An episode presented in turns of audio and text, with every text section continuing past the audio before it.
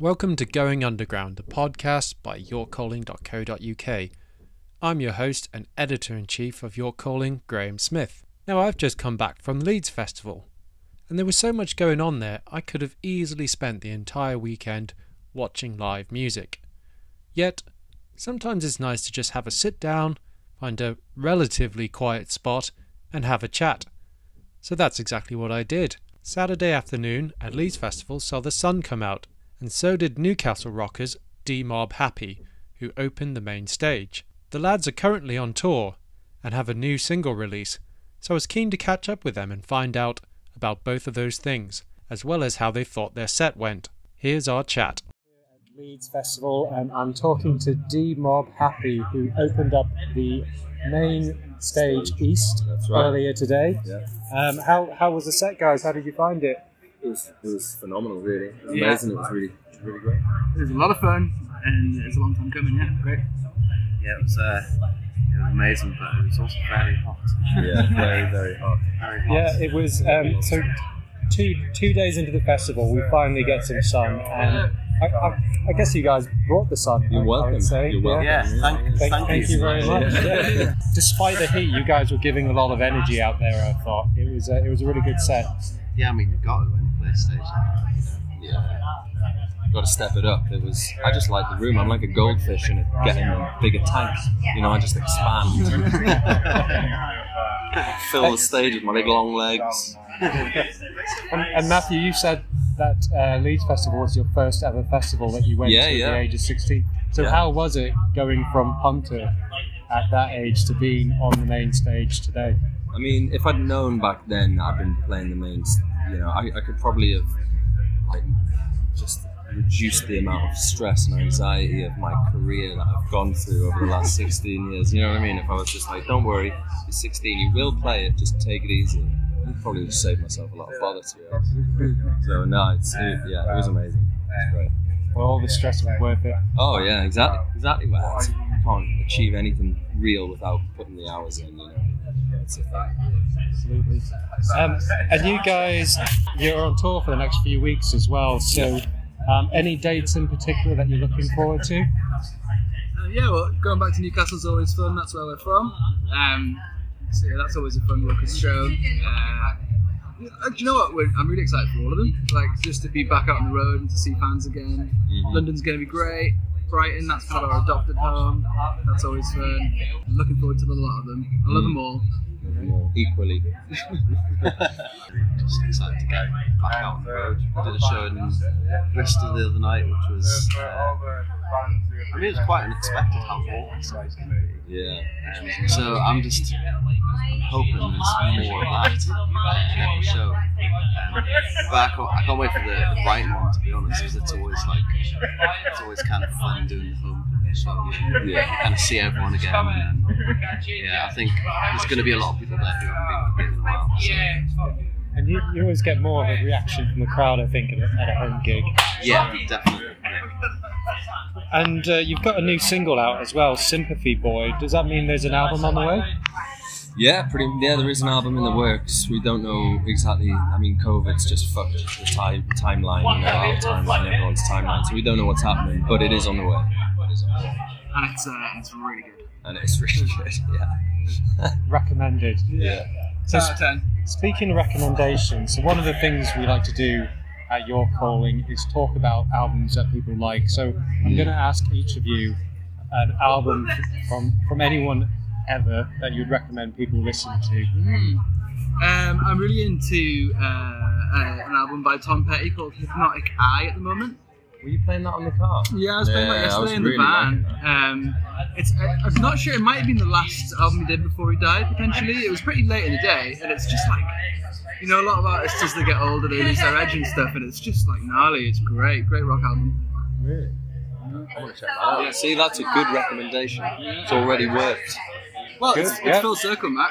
Because Yeah. he, Matt actually showed me the first single I put out on Red River. And Ah, we played that, and then. I checked out the, the rest of the years later. Ah, well, you see. There you go. There you go. Uh, and Matthew, yourself? Only because it's the first one, but one of my favourite albums is probably Breakfast in America by Supertramp. I don't know. I mean, it's a famous album, but like, it's just impeccable. Like, I love that album so much, start to finish. If anyone, yeah, it's just one. It's always just my go-to if I need someone to listen to. That I just like guaranteed good time. Is that the one with the logical song on? Yeah, yeah, yeah. It's, it's just got so many hits. It's just unbelievable. Um, yeah, it's great. And your album recommendation? Uh, no, I don't, I don't actually listen to music. Well, we'll just uh, we'll get another plug in for the Demob Happy album. How about that? Yeah, yeah. One of our albums. yeah, yeah. Okay, guys, it's been great chatting to, to you all, and once again, great set, and I hope you have a great uh, rest of the day. Cheers.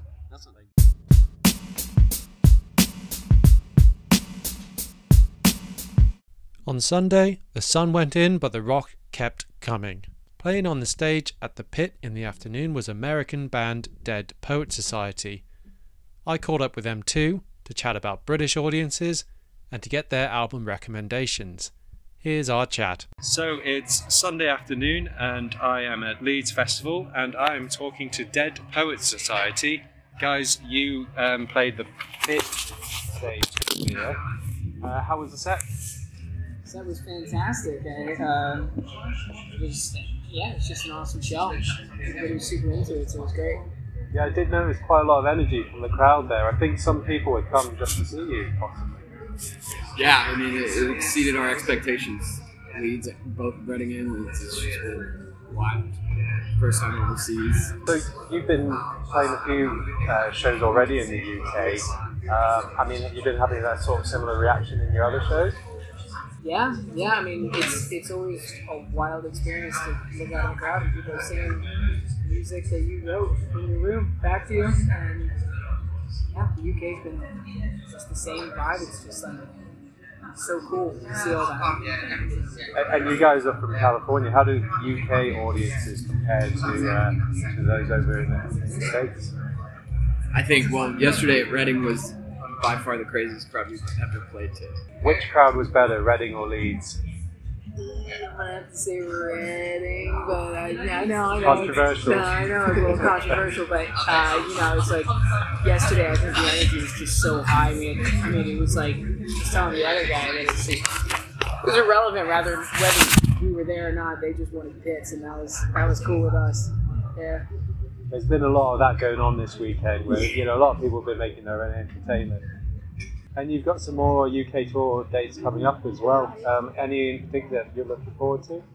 Looking forward to London. I think that one's I think that one's gonna sell out. So it would be really cool to get a whole and we're headlining that one, so that's gonna be a whole crowd that's ours. So they'll do all the singing and just play guitar. And have you guys got any new music on the way?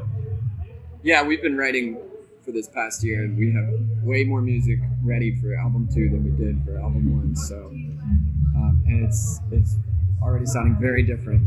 So I hope uh, we I think our fans expect different music every time we put out music because we're kind of one of those bands that's always changing their sound. So uh, yeah, we're excited for it.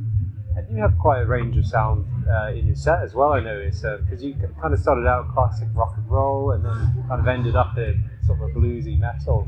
So, yeah, I can, I can get that sort of feeling that you're, you know, you're always experimenting and innovating. Um, so, speaking of albums, one thing we like to do at Your Call is, is talk about album recommendations. So, I'm going to ask you both for one album that you've been listening to recently that you think people should listen to. I'd say 100% Cleopatrick Bummer is uh, one of the best rock albums of the year, and it's just so different and so raw.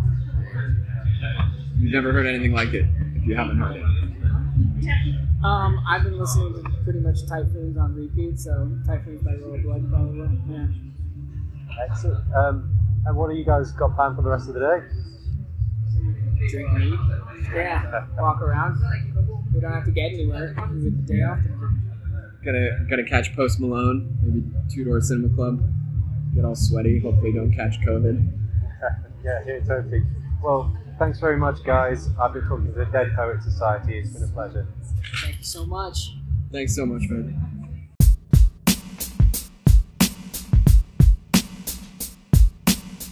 You have been listening to Going Underground, hosted, written, and produced by Graham Smith, editor in chief of York Calling. Don't forget to head over to yorkcalling.co.uk to check out my full review of Leeds Festival.